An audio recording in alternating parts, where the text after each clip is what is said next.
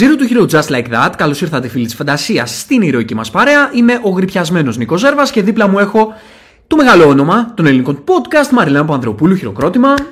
Εγώ είμαι αυτή. Καλώς ήρθατε, γεια σε όλες και όλους. Ε, περαστικά, Νίκο. Ευχαριστώ. Θεωρώ είναι η περίοδος που είναι άρρωστη, άρα θα ανεχτεί ο κόσμος. Ναι, είναι ελαφρώς βραδιασμένη φωνή σου. Άμα βουτάς το Quantum Realm έτσι όπως ε, βουτήξαμε εμείς, ε, ε, κρυπιάζεσαι. Είναι εκεί περίεργη, περίεργη περίοδος για το Quantum Realm. Περίεργη. Ε, όπως καταλάβατε όλοι, θα συνεχίσουμε την ανάλυσή μας για το Ant-Man Quantumania, την τρίτη ταινία του Ant-Man, την πρώτη ταινία του Phase πέντε. Θα ξεκινήσουμε από την αρχή. Σε αυτό το podcast θα μιλήσουμε ό,τι είπαμε για τη γνώμη μας για την ταινία. Μένει στο non-spoiler review, άμα θέλετε να τρέξετε εκεί. Σε αυτό το podcast θα κάνουμε μια σκληρή ανάλυση, να μιλήσουμε για το τι πήραμε από την ταινία. Έτσι. Τι πήραμε, τι υποσχέσεις μας άφησε και το πώς είδαμε τις, ε, την κάθε σκηνή πάνω κάτω της, ε, της ταινίας. Και ξεκινάμε από την αρχή, πάμε να μπούμε κατευθείαν, με την πρώτη σκηνή όπου βλέπουμε ένα μικρό κομμάτι του backstory της Janet. Έτσι. Τη βλέπουμε στο Quantum Realm, πριν τα γεγονότα του, του Endgame. Ακριβώς. Στην ουσία πριν τα γεγονότα και της δεύτερης ταινίας Ant-Man and the Wasp. Και τη βλέπουμε να βρίσκεται εκεί στο Quantum Realm. Παίρνουμε την πρώτη εικόνα από ένα σκοτεινό Quantum Realm και βλέπουμε την πρώτη συνάντηση με τον Kang. Εμένα αυτή η σκηνή μου άρεσε. Δηλαδή μπήκε ωραία η, η ταινία. Το πρόβλημά μου, το οποίο μετέπειτα έτσι όπως εκτυλίχθηκε, με ενόχλησες έτσι όπως εξεκτυλίχθηκε και θα το ήθελα λίγο διαφορετικά, θα προτιμούσα από αυτή τη σκηνή να ξεκινάει η ταινία και να το βλέπαμε όλο το backstory. Όλο μέχρι τέλους. Ό,τι δηλαδή πήραμε μετά με exposition και με. Και για μένα με κακό. Και με flashback. Ναι. Θα προτιμούσα, θα ήταν πολύ καλύτερο θεωρώ σεναριακά, η δική μου έτσι αισθητική, να το βλέπαμε όλο. Έτσι ώστε να γλιτώσουμε το κακό exposition μετά. Και ξέρεις τι, θα ήταν πολύ ωραίο αυτό γιατί θα βλέπαμε φοβερές σκηνές με τη Michelle Pfeiffer. Θα την βλέπαμε ως action woman. Βλέπεις λοιπόν τι λέμε, ας πούμε, ότι πως πολλές ταινίες και της Marvel μπαίνουν λίγο στο μοτίβο τους και κλειδώνονται εκεί. Πόσο διαφορετικό και ρισκαδόρικο θα ήταν, σωστά, αν μας έλεγε η ταινία θα ξεκινήσει σε είκοσι λεπτά, ένα, ένα, όχι είκοσι λεπτά ρε παιδί μου, ένα τέταρτο, όμως γεμάτο δέκα λεπτά, ένα τέταρτο, και θα δεις μόνο Janet, μόνο Michelle Pfeiffer, να τη δούμε να την γουστάρουμε. Και ξέρετε, θα έχει και κάτι δραματικό αυτό. Δεν θα ξεκινούσε δηλαδή κατευθείαν με ανέκδοτα και με το ανάλαφρο ύφος που έχουν καλώς κακώς μερικές ταινίες της Marvel και πόσο μάλλον το σάγκα του Ant-Man. Θα ξεκινούσε με κάτι πολύ πιο επικό.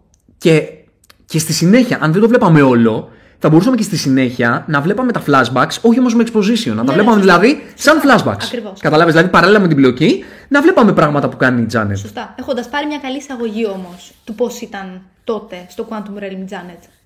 Ναι, γιατί νομίζω ότι θα θέλαμε να δούμε αυτά τα πράγματα που έκανε η Janet στο Quantum Realm. Θα ήταν γαμάτο να δούμε, ωραίο, να δούμε τι έκανε. Όλα αυτά τα οποία τα πήραμε σαν, ξέρεις, πάνω-πάνω να, και σαν να, ε, exposition και μικρό κιόλας. Δηλαδή, exposition, ξέρεις, στη, ε, στην επιφάνεια, να βλέπαμε περισσότερες λεπτομέρειες από τη δράση της. Αυτό εμένα μου έλειψε πάρα θα πολύ, πάρα πολύ από την ταινία. Και ξέρεις, επίσης, θα γλιτώναμε από αυτό. Το, το πρίξιμο επί δέκα λεπτά που την ρωτούσαν την Janet όλοι. Ποια είσαι, τι έγινε, ποιος είναι αυτό, αυτός τον οποίο φοβάσαι. Το παρατηρήσες. Υπήρχε ένα τέταρτο όπου όλοι την ρωτούσαν γιατί δεν μας λες παραπάνω πράγματα και αυτή έλεγε κάποια άλλη στιγμή, όταν είμαστε ασφαλείς. Δεν μπορώ να μιλήσω τώρα. Ναι, και αν το πέραμε ταυτόχρονα το flashback, θα μεγάλωνε. Θα ήταν και θα ήταν και πιο επικό αυτό το οποίο θα είχε να τους πει. Δηλαδή θα φαινόταν ο κίνδυνος ο ίδιος. Ακριβώς και, και σεναριακά θα έδαινε ρε μου, θα χτιζόταν και το συνέστημα. Σωστά, σωστά. Δηλαδή να βλέπεις έστω ότι τη ρωτάνε και μετά να βλέπεις το flashback. Ακριβώς. Και να γεμίζει πράγμα, η πράγμα, ιστορία. Θα ήταν πολύ ωραίο. Καταλαβες. Και θα φαινόταν και πώς και εκείνη ήταν τραυματικό, γιατί δεν το πήραμε αυτό. Υποτίθεται ότι ήταν κάτι το οποίο δεν ήθελε να αναφέρει στην οικογένειά της, επειδή ήταν πολύ τραυματικό για εκείνη. Εμείς δεν το λάβαμε αυτό. Mm-hmm. Αλλά δεν συμβαίνουν αυτά γιατί βγαίνουν από το μοτίβο και. Μεγάλη αλήθεια αυτό. Ναι. Και δεν σκόμαστε μόνο στη Marvel, νομίζω γενικά οι blockbuster ταινίες δεν παίρνουν τέτοια σεναριακά mm. ρίσκα. Που δεν είναι ρίσκο για μένα τέλος πάντων. Ε, απλά το να βγεις από το κουτί. Και ξεκινάει μετά η ιστορία του Scott Lang.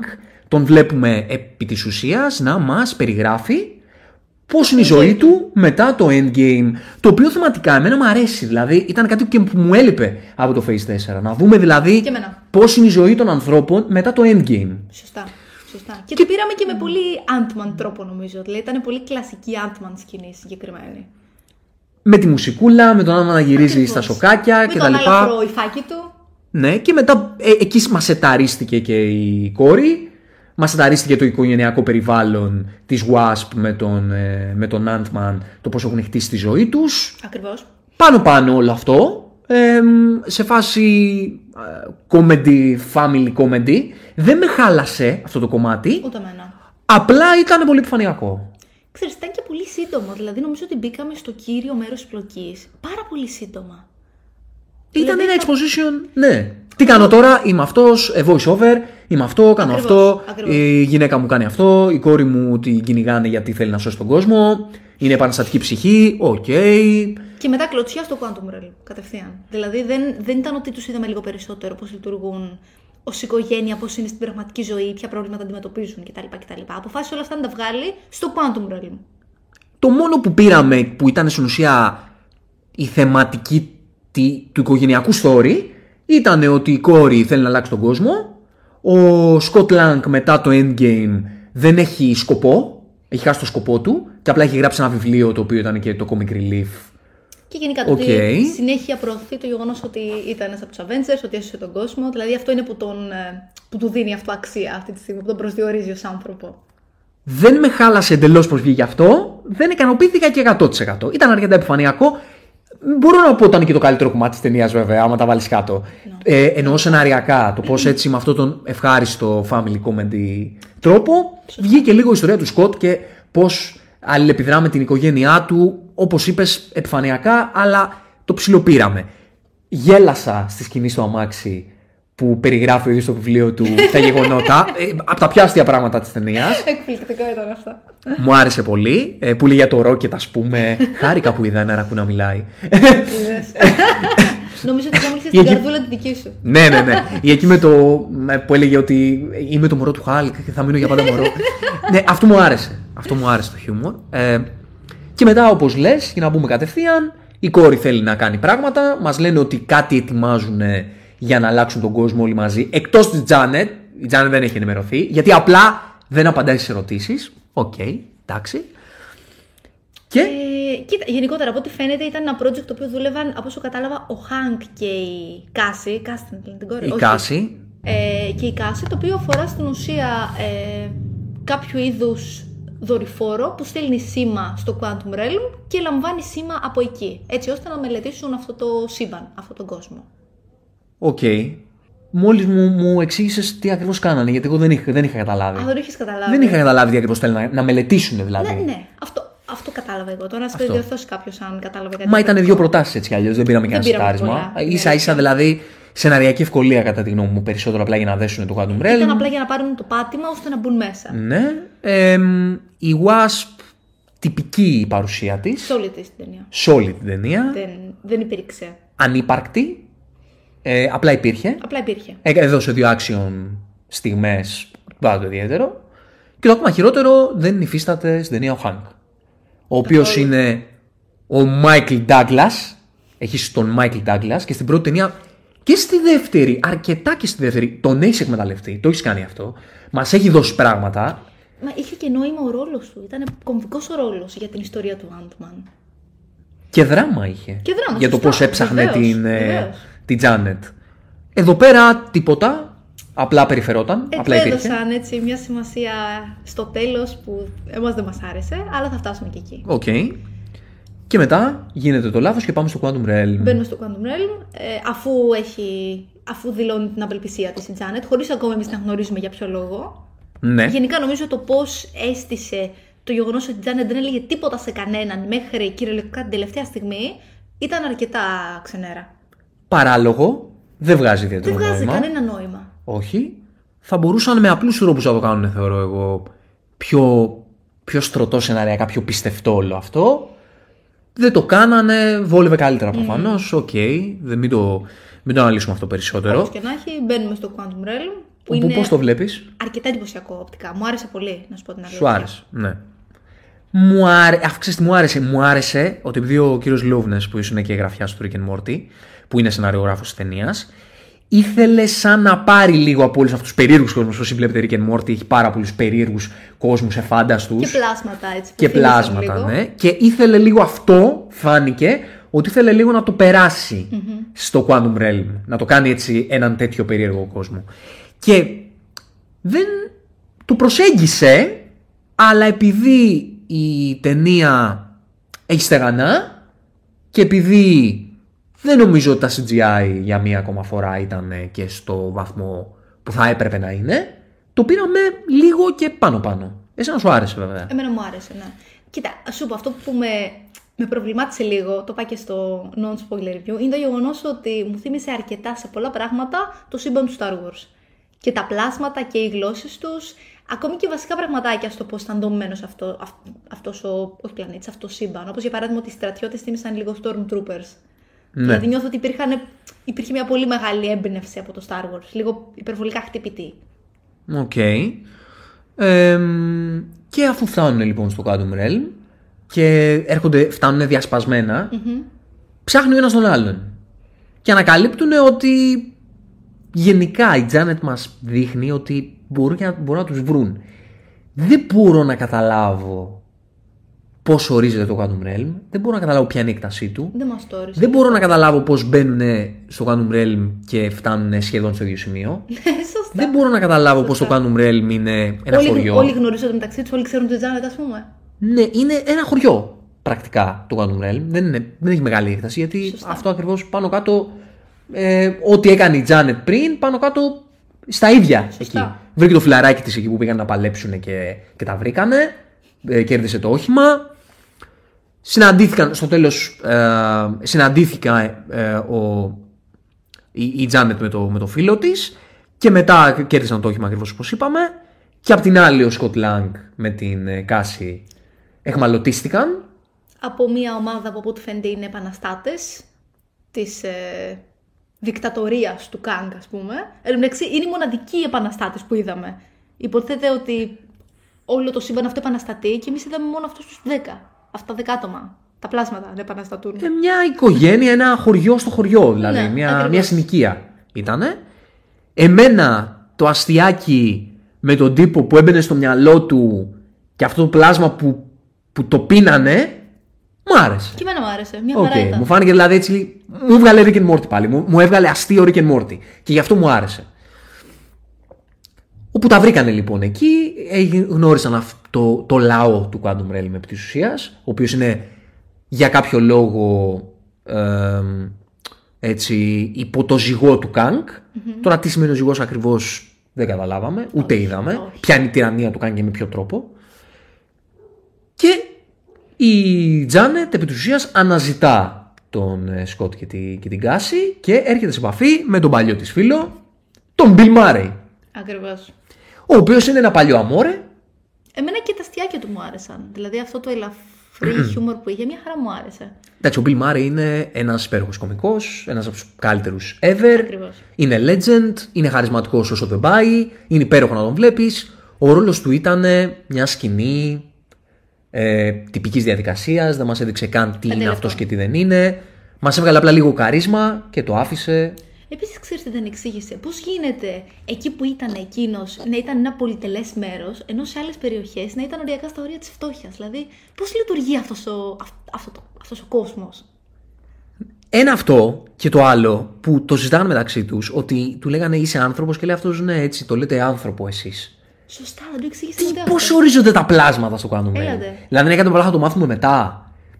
Οκ, okay, πολλοί θα πούν αυτό, ρε παιδί μου, ότι ξέρεις κάτι, τώρα το σετάρανε. Πήραμε κάποια πράγματα και θα απαντηθούν πολλά ερωτήματα στο μέλλον. Το θέμα είναι ότι δεν γίνεται μόνιμα με το εμ σι γιου να περιμένουμε στο μέλλον και ένα άλλο project για να μας εξηγήσει πράγματα βασικά στη δομή μιας ταινίας ή μιας σειράς. Ναι, ναι, αυτό ισχύει. Είναι βασικά για να καταλάβω την ιστορία, για να την απολαύσω, για να μ' αρέσει. Πρέπει να πάρω και δέκα πληροφορίες. Όταν δεν παίρνω τίποτα και απλά λέω α, σε πέντε χρόνια στην τάδε ταινία θα πάρω και πέντε απαντήσεις. Και αν και όσες πάρω. Και αν πάρω. Αυτό συμβαίνει και πάλι. Τώρα ο ρόλος του Bill Murray, πώς, τι, γιατί, ποια ήταν η θέση του σε όλο αυτό, δεν εξηγήθηκε. Δεν, εξηγήθηκε. δεν πήραμε τίποτα. Ο ρόλος του ήταν απλά υπήρξε για να υπάρχει, για να μας πει ας πούμε ότι η Janet είχε και ένα μόρες στο Quantum Realm με τριάντα χρόνια και να γίνει το αστιάκι μετά με τον, με τον, Hank. Με τον Hank.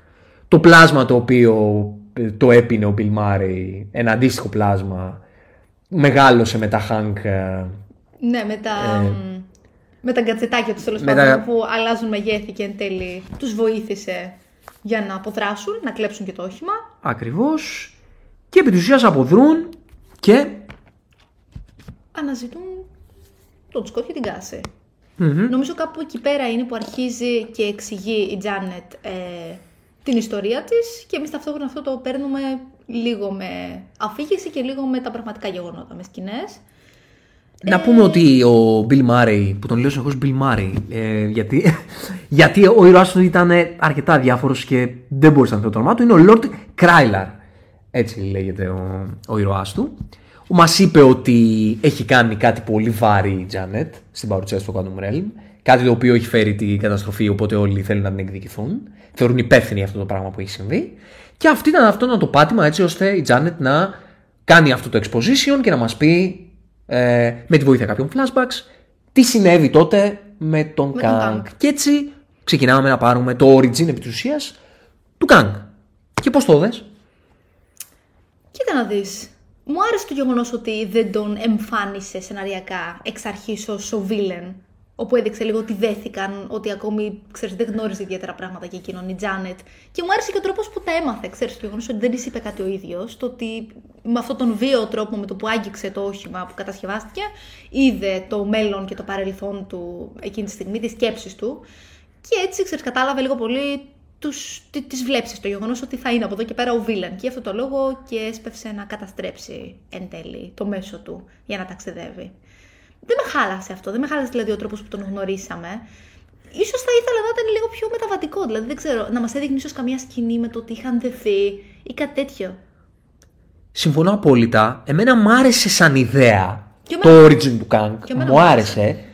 Ο Jonathan Majors δεν το αναφέραμε και στεναχωρήθηκα μετά. Σκέφτηκα, λέω, δεν είπαμε τίποτα. Ίδιο, στο νέο spoiler review για Jonathan Majors κάνει φανταστική δουλειά ο τύπος. Είναι πολύ καλός ηθοποιός. Είναι φανταστική επιλογή για αυτόν τον ρόλο. Το δίνει καταπληκτικά. Αυτό το λίγο, τον τύπο λίγο με το μυστήριο, το λίγο που σου βγάζει και λίγο ευαισθησία και λίγο έτσι κόμπλεξ και λίγο απ' όλα. Το βγάζει καταπληκτικά. Είναι πάρα πολύ χαρισματικός. Αλλά, όπως είπες και εσύ, ενώ μ' άρεσε σαν βάση ιστορία, σαν ιδέα, το πώς σετάρει τον Kang και πώς τον παίρνει με την Janet και όλο αυτό το κομμάτι, έτσι όπως το έδωσε, ήταν τόσο επιφανειακό και πάνω-πάνω και τόσο, ξέρεις, με αυτό το exposition μέσα σε πέντε λεπτά mm. το είπε παπ, παπ, παπ και κατευθείαν νάτος κακός ο Kang, που δεν προλαβαίνεις να το νιώσεις. Δεν προλαβαίνεις να σου γεννηθεί, ξέρεις, να σου χτιστεί ο ήρωας. Επίσης, ξέρετε, με ενόχλησε το γεγονός ότι παρόλο που κατέστρεψε το μέσο του, είπε, είχε όμως πλέον την στολή του, το κοστούμι του, το οποίο ήταν πολύ υψηλής τεχνολογίας και πλέον είχε όλες τις δυνάμεις. Δηλαδή, υπάρχει κάτι πιο εύκολο από αυτό. Όπως το λες, ήτανε πάρα πολύ εύκολο. Δηλαδή, πλέον είχε το κοστούμι, επειδή το πρόλαβε να το πάρει πριν του καταστρέψει το μέσο, και πλέον μπορούσε να κάνει τα πάντα. Τηλεμετακίνηση, τηλεμεταφορά, τα πάντα. Πετούσε. Είναι γελίο. Και έτσι μόνος του κατάφερε να ελέγξει το Quantum Realm. Σωστά. Και να το κυριαρχήσει. Που βέβαια μετά στο τέλος θα, θα πούμε τι εκεί, έγινε. Πάντως αυτή τη μας έταρε έναν τύπο, ασχέτως με, με τις ενεργικές ευκολίες, ο οποίος έχει μια στολή. Η στολή τα κάνει όλα. Οκ, okay, εντάξει, στολή τα κάνει όλα. Το δέχομαι, το δέχομαι. Και του Iron Man στολή τα κάνουμε. Όχι, okay, εντάξει. Τα κάνει στολή, το δέχομαι. Αλλά αυτή η στολή μας έταρε ότι είναι τόσο δυνατή, όπου κατάφερε μόνος του, με αυτή τη στολή, να κυριαρχήσει σε όλο το Quantum Realm. Το κρατάμε αυτό, έτσι, ότι ο τύπος για να το κατάφερε μόνος του, με αυτή τη στολή, ε, αυτή η στολή πρέπει να είναι ουπή, ξέρω, να, να μην υπάρχει κάτι άλλο. Ωραία, το κρατάμε και πάμε προς τα εκεί και λες, οκ, okay, είναι πολύ δυνατός.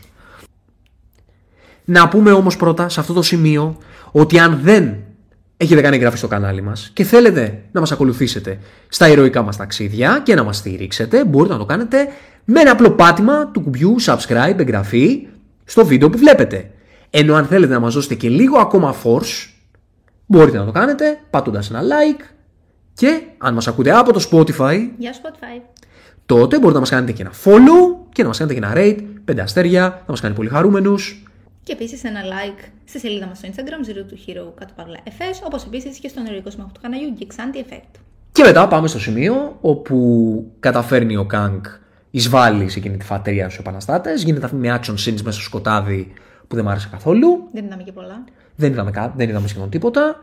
Ε, για να το πούμε και αυτό, βέβαια, η σκηνή εκεί με τον ε, Lord Krylar, τον ήρωα του Bill Murray, που έγινε έτσι, είχε λίγο action, ήταν κάτι ψηλοτίμιο. Είχε ωραίες στιγμές με την Wasp, πώς έτσι παλεύει με, το... με την ομάδα του Krylar και γίνεται ό,τι γίνεται. Αυτό ήταν ένα, μια σταγόνα action. Θεωρώ κατά με πάντα ότι όλες οι action scenes εκτός από την τελική, από το final battle, ήταν μια χαρά. Εντάξει, μέχρι το σημείο που έχουμε περιγράψει τώρα, μία ήταν αυτή που με τον Krylar και την Wasp και την Cassie. Mm-hmm. Και, όχι και την Cassie, ψέματα. Και την ε, ε, τη Wasp και, και την Janet. Ναι. Και η άλλη ήταν αυτό στο σκοτάδι ε, με τη φατρία. Χορογραφικά θέλω να πω. Ήταν ωραίες. Δεν ήταν κάτι άσχημα. Εκεί στο σκοτάδι δεν μου άρεσε καθόλου αυτό που είδα. Εμένα προσωπικά. Αυτό εκεί με τον Bill Murray, αυτό είχε κάτι. Αν και πολύ λίγο. Ναι, okay. Ήταν πολύ λίγο. Λοιπόν, ο Kang λοιπόν, η ομάδα του Kang, οι Stormtroopers του Kang, συλλαμβάνουν την Cassie και τον, και τον Σκότι και τον Σκοτ. Και έχουμε το πρώτο έτσι ματσάρισμα και το πρώτο έτσι καλός σετάρισμα του Kang εναντίον του Σκοτ. Θα ήθελες να μιλήσουμε σε αυτό το σημείο λίγο για τον Modok? Α, είχαμε. Ναι, είχαμε και τον Modok, ο, ο οποίος εμφανίστηκε εκεί στο εκεί, σκοτάδι. Εκεί εμφανίστηκε, ναι. Ε, Ας μιλήσουμε. Δεν λίγο, έχω λόγια. Δεν έχω λόγια. Όσοι έχουν την εικόνα του Modok, έτσι έχουν από τα comics, από τα, από τα animation, γιατί υπήρχε και στα animation. Δεν θέλω να το δέσω πάλι με το άπος είναι το source material και πώς το άλλαξες. Ξαναλέω, το έχω πει και στο παρελθόν. Δεν με πειράζει να αλλάζεις το source material, αλλά αρκεί η δυναμική και η ψυχή αυτού του πράγματος που φέρνεις. Κάντο αλλιώς, αλλά υποστήριξέ το με αυτόν τον νέο τρόπο. Το ότι είδαμε το comeback του ήρωα του Darren, όπου αυτός ήταν που κατέληξε να γίνει Modok, και είδαμε αυτό το σι τζι άι με τη μούρη του, αντί για τη, μες στη μούρη του Modok, ήταν ένα πράγμα ακαλέσθητο κατά τη δική μου γνώμη. Δεν μου φάνηκε αστείο, δεν μου φάνηκε τίποτα. Μίλησε μου για κάτι. Διάβασα από αρκετά σχόλια να λένε ότι το έκανε αυτό η Marvel για να αυτοσαρκαστεί το γεγονός ότι υπήρξε κακό σι τζι άι σε παλαιότερα projects, όπως για παράδειγμα το She-Hulk. Έλαβες εσύ τώρα κάτι τέτοιο? Το διάβασα αυτό από αρκετούς, δεν το διάβασα από ένα-δύο. Δηλαδή πλέον το ό,τι κακό σι τζι άι θα κάνει από εδώ και πέρα η Marvel θα το λέμε ότι είναι αυτοσαρκασμός. Ε, δεν έχω τι να πω τώρα πάνω σε αυτό. Ω, ναι. Oh, ναι. Δεν μπορώ άλλο. Αυτό το σπάσιμο του τέταρτου τείχου που υποτίθεται ότι κάνει η Marvel ή η αυτοαναφορικότητα, ε, δεν μπορώ εγώ πλέον να την, να την εντάξω δεν, δεν σαν project. Κάτι. Δε, ναι, εκτός, ναι, πρώτα απ' όλα αυτό που λες, ότι δεν γίνεται σε κάθε project να λέμε ότι και κάνει η Marvel να, να μιλάμε και να λέμε Α, η Marvel κάνει αυτή την αυτοαναφορικότητα και μας κλείνει το μάτι και να λέμε σε κάθε project ναι. Δεν δε θέλω άλλο να μου κλείνει το μάτι η mm, Marvel. Ακριβώς. Εγώ προσωπικά τουλάχιστον. Θέλω να δω ήρωες. Το έκανε πολύ στο Phase φορ. Το παράκανε. Πάμε πιο πέρα. Είπαμε στο Phase φάιβ να πάμε πιο πέρα. Οπότε δεν μπορώ εγώ τώρα αυτό το που έκαναν με τον Modok να. Δεν μ' αρέσει προσωπικά. Τι να πω, όσοι γελάσατε με το ότι ο ίδιος ο Darren, ας πούμε, ήθελε να άλλαξε και πώς κατέληξε και, και πώς ήθελε να είναι το υπέρτατο όπλο. Θα φτάσουμε στην εξηλαίωσή του στο ναι, τέλος. Ναι. Τέλος πάντων. Ε, δεν μ' άρεσε. Αφού από ότι δεν μ' άρεσε. Καλώς τώρα, τι να πω. Ε, ανεξάρτητα από το αν ρε παιδί μου άρεσε σαν ήρωας από πάντα σε κάποιον, ήταν μια επιβλητική παρουσία. Και δεν, εμένα δεν μου άρεσε προσωπικά το ότι τον σε εισαγωγικά ξεφτύλισαν τόσο. Γιατί ήταν ακραίο comic relief, έτσι. Δηλαδή κάθε σκηνή μαζί του ήταν μόνο για να σου βγάλει γέλιο, έτσι με τη βία. Ναι, ακριβώς, και είναι ε, μία ακόμη περίπτωση που η Marvel, όπως λες, χρησιμοποιεί έναν ήρωα απλά για να είναι comic relief. Θα μπορούσε να είναι ο Darren, ο Modok. Δε, δε θα μου, αυτό δεν με ενοχλεί σαν ούτε εμένα, ούτε εμένα. Αλλά δεν υπήρχε κανείς λόγος να είναι αυτό μια μεγάλη σάχλα. Καρικατούρα. Μια ήταν μεγάλη καρικατούρα. καρικατούρα. Δεν υπήρχε κανένας λόγος να γίνει αυτό. Δηλαδή, ο okay, έχεις βάλει το αστείο αλλού. Δεν υπήρχε λόγος. Θα μπορούσε όντως να είναι Modok, θα μπορούσε όντως να του δώσει μια ιστορία εξηλαίωσης. Θα μπορούσε να γίνει αυτό. Αλλά. Όπως επίσης θα μπορούσε να του δώσει και ένα-δύο ανέκδοτα. Δεν χρειάζεται όμως η ύπαρξή του να είναι μόνο για ανέκδοτα. Ναι, ακριβώς. Ε, οπότε στην ουσία. Ο, η, η παρουσία του Modok, εκτός από Multiverse, δεν μπορώ να το ξαφέρνουμε άλλους τρόπους. Αλλά η παρουσία του Modok στο εμ σι γιου ήταν απλά ένα αστείο. Έτσι, για ψυχαγωγία. Για ψυχαγωγία, mm. έτσι να είχαμε να λέγαμε. Και χρησιμοποίησε τον ήρωα του Darren που θα μπορούσε όντως να κάνει εδώ ένα comeback και να είναι κάτι επιβλητικό, όπου δεν ήταν επιβλητικό, ήταν αστείο. Οκ, okay, εντάξει. Τέλος πάντων, το προσπερνάμε. Πάμε στο Gang με τον, με τον Scott, όπου αυτή είναι η καλύτερη ίσως σε Kang της ταινίας για μένα. Εδώ εμένα ο Kang με πίθη full, αυτό τις κινήσεις τύπου Vader που, που αυτός το κάνει. Ιδέες, δεν, δεν το θυμίζει, ναι, δεν το είναι θυμίζει. Ιδέα μου. Ναι, όχι, δεν είναι ιδέα σου, δεν είναι ιδέα σου. Συμφωνώ. Ε, σε αυτό το σημείο ειδικά. Να. Όπου θυμίζουν λίγο Vader οι κινήσεις του, αυτός βέβαια το κάνει μέσω της τεχνολογίας, της στολής του κτλ. Ο Jonathan Majors το πουλάει φανταστικά. Ναι, είναι ναι. Φανταστικός. Του βλέπει και λες δεν αστείευεται αυτός. Εκεί σου χτίζει πραγματικά έναν βίλαν που λες δεν νικέται. Λες αυτός οκ, okay, ρε φίλε, αυτός δεν μπορεί ο Άντμαν να τον ματσάρει αυτόν τον ήρωα. Δηλαδή. Και λες και σκέφτεσαι ότι, ότι αυτός ο τύπος θα είναι, αυτός ο συγκεκριμένος, θα είναι ο βίλαν του Σάγκα. Ακριβώς. Και, ακριβώς. και σε πείθει και λες ναι, το δέχομαι. Αυτός ναι, να είναι. Αυτός δεν αστείευεται. Αυτός βάλει δεκαπέντε χιλιάδες ε, ομοιούς του, variants, ναι. Αυτός ναι, φίλε. Αυτός μπορεί να είναι. Ο νέος βίλαν του Σάγκα. Ξέρεις γιατί, γιατί ήταν οι σκηνές από, αυτή την, από αυτό το scene ήταν που είδαμε και στο τρέιλερ και λέγαμε όπα, αυτός είναι ο βίλαν. Ναι. Αυτές ήταν οι σκηνές που είδαμε και εντυπωσιαστήκαμε. Και βασανίζει την Κάση για να πείσει τον Άντμαν. Αυτό είναι ας πούμε το, το δραματικό κομμάτι της ταινίας που δουλεύει. Θα μπορούσε να πατήσει πάνω σε αυτό η ταινία. Σε αυτή η σκηνή, αυτή σε κάνεις. Όχι, δεν σου δουλεύει. Μόνο αυτή η σκηνή. Γιατί... Μόνο αυτή η σκηνή, ναι, αυτό θα λέω. Το λέω γιατί νομίζω ότι σεναριακά η ταινία πήρε αυτή τη σκηνή και είπε από εδώ και πέρα ο σκοπός του Σκοτ θα είναι ένα. Να σώσει την Κάση. Πλέον αυτός είναι ο μοναδικός του σκοπός. Σκέψτε λίγο μέχρι το τέλος. Απλά ρωτάει που είναι η Κάση. Ναι, ε, και εκεί επί της ουσίας τελειώνει και πάει να μας πασάρει τη θεματική του Ant-Man ότι ποιος είναι ο σκοπός του πλέον. Να. Ο σκοπός του είναι να σώσει την κόρη του. Okay. Δεν έχει κάτι άλλο στο μυαλό του, είναι να σώσει την κόρη του. Να, και εκεί ακριβώς. Μπαίνει ένας νέος σκοπός. Η Κάση, α, να το πούμε και αυτό γιατί δεν είναι μετά, ότι ε, ή μετά είναι αυτό. Πιο πριν. Μετά είναι, είναι το... αυτό, όχι. Το πώς ας πούμε... Στεναχωριέται για, το, για τη φατρία αυτή που καταπιέζεται. Είναι, από πριν είναι. Είναι πριν. Δείχνει ότι ναι. θέλει να του σώσει. Και ήταν όμορφο για μένα το γεγονός ότι βλέπεις, είδες ο Σκότ να της λέει δεν είναι ο δικός μας πόλεμος. Και λέει εκείνη δεν σώζεις ανθρώπους που θέλετε, δεν είσαι Avenger, δείξτε το εδώ πέρα. Δεν χρειάζεται να επηρεάζει μόνο εσένα. Αυτό είναι ένας πολύ όμορφος λόγος. Είναι πολύ ωραία θεματική. Θα μπορούσε να την είχε αναλύσει πολύ παραπάνω δηλαδή. Αυτό ε, στο χαρτί είναι ωραίο, σαν ιδέα. Η αποτύπωση είναι επιφανειακή και πρόχειρη και γρήγορη και τσάτρα-πάτρα. Θα φτάσουμε και όντως ναι. στον πραγματικό πόλεμο. Θέλω να πω ότι ακόμα μια φορά, το, και το λες και το υπογραμμίζεις πάρα πολύ σωστά, γιατί ακόμα μια φορά υπάρχει μια ιδέα η οποία είναι καλή, mm-hmm. η οποία θα μπορούσε να, να είναι η ιστορία της, της ταινίας και να είναι κάτι που θα έχει νόημα, γιατί αυτή είναι μια ιστορία για τον Άντμαν που θα έχει νόημα. Αλλά αυτό δεν αναλύεται και δεν... Ε, υποστηρίζεται πουθενά, από πουθενά. Τίποτα άλλο σεναριακά. Είδα μόνο αυτή τη σκηνή, τίποτα άλλο. Ναι. Για, απλά για να κάνει το τικ ο σεναριογράφος και να πει υπάρχει μια ιστορία εδώ. Ναι, ναι, ναι. Ή υπάρχει ναι. ένας έτσι απότερος σκοπός. Ναι, απλά, απλά να υπάρχει. Ή ένα μικρό κτίσιμο για την Κάση. Ξέρεις πώς θα τη δούμε αργότερα ως ναι. υπερηρωίδα. Ναι. Ότι αυτή θυμίζει τον ηρωισμό στον πατέρα της. Ναι. Είναι ωραία ιδέα, βλέπεις. Πολύ, άμα το ζητάς είναι ωραία ιδέα. Αλλά, αλλά δεν το είδαμε. Αλλά για να την, για να την νιώσεις και να την επεξεργαστείς, πρέπει να κάτσεις τώρα που καθόμαστε εμείς και να. Και να το αναλύσεις και να πεις α, ναι, κοίτα να δεις, ε, αυτό ήταν αυτό. Οπότε, άμα κάτσω τώρα και σκεφτώ, μ, θα πω.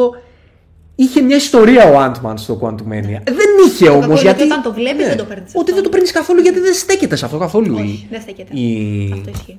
Η ταινία. Και μετά. Όπως και να έχει, μαθαίνουμε λοιπόν από αυτόν τον εκβιασμό που έκανε για την Γκάς, το γεγονός ότι ο Kang ζητά από τον Ant-Man στην ουσία. Ε... να σμικρινθεί και να μπορέσει να πάει στον πυρήνα ε, του μεταφορικού του μέσου με το οποίο μπορεί να ταξιδεύει στο Multiverse και να το επισκευάσει. Να του το, ε, να το επαναφέρει δηλαδή έτσι ώστε να ξεφύγει από το Quantum Realm από το οποίο είναι εξόριστος. Ωραία, και μετά? Μετά μπαίνει στο πυρήνα. Τι έχεις να πεις για αυ- αυτό τον κόσμο εκεί των πολλαπλών πιθανότητων? Ήταν μια όπου σκηνή... πολλαπλασιάζεται ο Ήταν μια σκηνή που είχε συζητηθεί πάρα πολύ στο τρέιλερ, όπου είχαμε δει έναν μεγάλο Ant-Man και ένα μικρό Ant-Man και λέγαμε τι θα γίνεται εκεί πέρα στο Quantum Realm, υπάρχουν πολλοί Ant-Man, τι στο διάολο συμβαίνει. Ήταν μια κωμική σκηνή.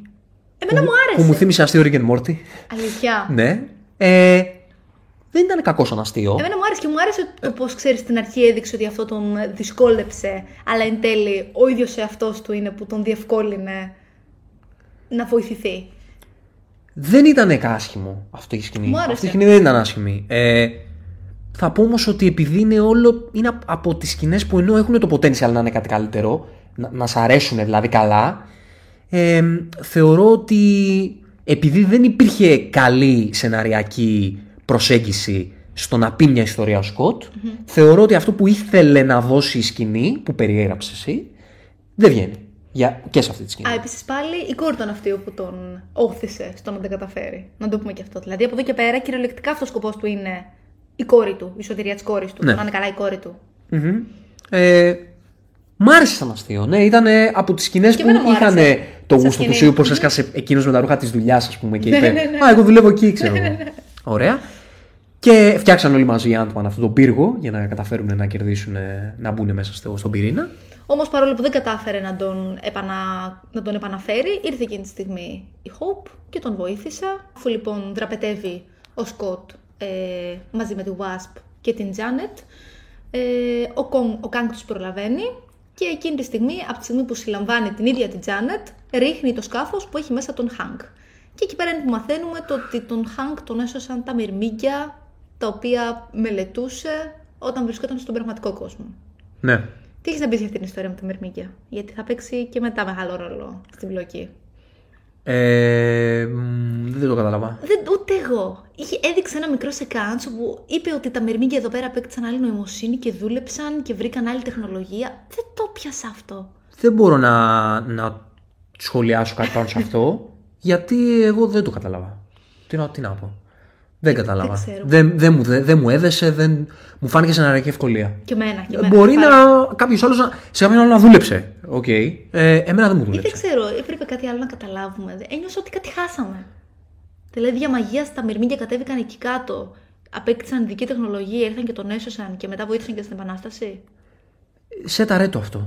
Να, δε, αν θε να δουλέψει, κατά τη γνώμη μου, σε ταρέτο κάπως. Δώσε μια σκηνή, δώσε κάτι πριν. Για να μπορέσει αυτό στο τέλος να πεις «Α, ναι, έτσι όπως έγινε». Τίποτα. Για μένα όχι. Τίποτα. Η μοναδική σκηνή σταταρίσματος που είχε ήταν όταν στον πραγματικό κόσμο γύρισε και είπε ο Hank «Είναι έξυπνα μυρμήγκια». Και εδώ πέρα γύρισε και είπα «Στο πάω ότι είναι έξυπνα μυρμήγκια». Ναι, εντάξει, αυτό το «Τα μυρμήγκια είναι έξυπνα» μας το είχε πει την πρώτη ταινία. Δεν ήταν κάτι... Οκ, εντάξει. Ωραία. Και μετά. Όπως και να έχει, από εδώ και πέρα πηγαίνουν να σώσουν την Janet και την Cassie. Ε, Να πούμε εδώ πέρα ότι η Cassie σώζει την ε, αρχηγό, ας πούμε, των επαναστατών ε, και από ό,τι φαίνεται, ξέρεις, αρχίσουμε και μπαίνουμε στο μέρος της επανάστασης, στο final battle. Πώς σου φάνηκε το κόνσεπτ της επανάστασης? Γιατί εγώ σου είπα, το θέμα μου ήταν ότι είδαμε να επαναστατούν μόνο δέκα άτομα. Υποθέτει ότι ήθελε να δείξει ότι όλος, όλος ο κόσμος εκεί πέρα επαναστατούσε κάτω από τη δικτατορία του Kang και εμείς ήταν με αυτά τα δέκα άτομα που είδαμε και στην αρχή. Αυτό είναι το Quantum Realm. Αυτή είναι η ερώτησή μου. Αυτό το χωριό είναι το Quantum Realm. Δεν ξέρω. Ε, δεν μπορώ να νιώσω μια επανάσταση όταν δεν έχω νιώσει το τι τραβάνε αυτοί οι άνθρωποι από αυτήν την επανάσταση. Από καμία επανάσταση δεν μπορώ να νιώσω κάτι όταν δεν μπορώ να δω το πώς λειτουργεί ο, ο δικτάτορας. Μα ήταν και οι ίδιοι υπό τον Κιλέα, τους έβλεπες και πολεμούσαν και ήταν τη φάση. Yeah. Okay. Ναι, και αν εξαιρέσεις ότι η αρχηγός ήταν έτσι, σαν Αμαζόνα, ήταν οπτικά δηλαδή έπιθε. Ναι, ναι, ναι, ισχύει. ισχύει. Δεν υπάρχει κάτι άλλο δηλαδή εδώ για να με αγγίξει προσωπικά. Συμφωνώ. Ούτε μπορώ να δεχτώ την έννοια επανάσταση, να την νιώσω, να την καταλάβω. Η έννοια επανάσταση σεναριακά είναι κάτι που πρέπει να, να πασχίσει σεναριακά για να, για να δουλέψει. Δηλαδή, είδαμε πρόσφατα το Andor που είχε να κάνει με την έννοια επανάσταση σεναριακά και εκεί το σενάριο ήταν εκπληκτικό. Δηλαδή, το πώς έταρε την έννοια επανάσταση. Αυτές τις έννοιες. Δεν μπορείς να τις σετάρεις έτσι απλά. Δηλαδή θέλω να πω ότι είναι κάτι που δεν μπορεί να δουλέψει εύκολα. Οπότε και εμένα εδώ δεν μου δούλεψε, πλην του ότι απλά ε, δημιουργούνται οι προϋποθέσεις για να υπάρξει η τελική μάχη στο τέλος. Να, και εγώ θα πιστεύω ότι απλά έδωσε την αφορμή και το πάτημα στο σενάριο, έτσι ώστε να δούμε λίγο τον Kang να παλεύει με τον, με τον Scott και πώς εν τέλει θα, θα δραπετεύσουν από το Quantum Realm. Και να σου πω κάτι, δηλαδή έχουμε συνηθίσει τώρα τον τελευταίο καιρό να βλέπουμε συνεχώς δυόμισι ώρες ταινίες. Αυτή η ταινία ήταν δύο ώρες και πέντε λεπτά. Mm-hmm. Ωραία, βάλε άλλο ένα τέταρτο και δώσε μου λίγο Quantum Realm για να, για να αισθανθώ και λίγο τους ανθρώπους αυτούς. Ναι, ναι, δηλαδή, τους. Να στηρίξεις λίγο περισσότερο τη θεματική σου για να, για να νιώσουμε τι, το τι, τι βιώνουν αυτοί οι άνθρωποι, να, να, να, τους, να τους αισθανθούμε, έτσι ώστε στο τέλος αυτό που γίνεται να μας, να μας κερδίσει, να μας χαροποιήσει, να, να λειτουργήσει συναισθηματικά. Δεν το πήραμε αυτό δυστυχώς. Λειτουργεί απλά να μπουν τα κουτάκια εκεί που πρέπει για να πάμε στο φινάλε. Ακριβώς. Δεν λειτουργεί αυτό συναισθηματικά καθόλου. Ακριβώς. Και επίσης, ας αναφερθούμε εδώ πέρα ότι σε αυτό το σημείο γύρισε ο Καν και είπε: ξέρετε, ξέρετε πόσες επαναστάσεις έχω ζήσει, πόσους αντίστοιχους τέτοιους πολέμους. Δηλαδή, νομίζω ότι εδώ πέρα ήταν το σημείο που αρχίζαμε και, και συνειδητοποιούμε ότι ακόμη και το ίδιο το σενάριο δεν είναι τίποτα σημαντικό αυτή η μάχη, δεν είναι τίποτα δραματικό. Ναι, γιώνει εντελώς η ταινία την ίδια την ταινία. Ναι, ναι, ναι. ναι. Δηλαδή, δεν σε αφήνει ούτε η ίδια η ταινία να νιώσεις λίγο ότι α, κάτι σημαντικό μάλλον γίνεται εδώ. Ανεξάρτητα από το αν εγώ το αντιλαμβάνομαι ή όχι. Ναι. Εδώ έχουμε αυτή την έτσι, σχετικά εντυπωσιακή σκηνή όπου βλέπουμε τον Σκοτ να γίνεται πελώριος έτσι ώστε να βοηθήσει την επανάσταση και να σώσει την Κάση. Ε, ήταν λίγο αστείο, δεν ήταν? Γιατί? Οι ατάκες που έλεγε, γύρισε και έλεγε «Καν, σένα ψάχνω, αφέτησες την υπόσχεσή μας, έσπασες το συμβόλαιό μας, δώσε μου την κόρη μου». Μου φάνηκε ελαφρώς αστείο να σου πω την αλήθεια. Εμένα δεν με πείραξε τόσο, δεν με πείραξαν τόσο οι ατάκες του Σκοτ όσο μου πείραξαν εδώ αρχίζει και τσαλακώνεται στο πρόσωπό μου ο χαρακτήρας του Κανκ. Mm. Γιατί ο χαρακτήρας του Κανκ αρχίζει και λέει κάτι τσίζι ατάκες. Ω, θα σας τελειώσω. Ω, τι κάνατε. Ω.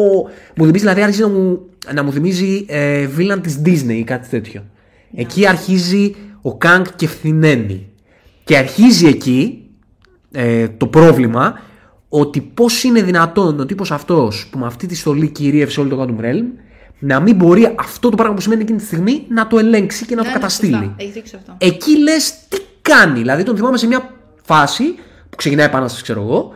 Παύλος κάθε και κοιτάει και λέει με ένα ύφος πω πω. Τι γίνεται. Πω πω. Ε, επαναστατούνε ρε γάμο. Δεν μπορώ τι, να, τι θα κάνω τώρα.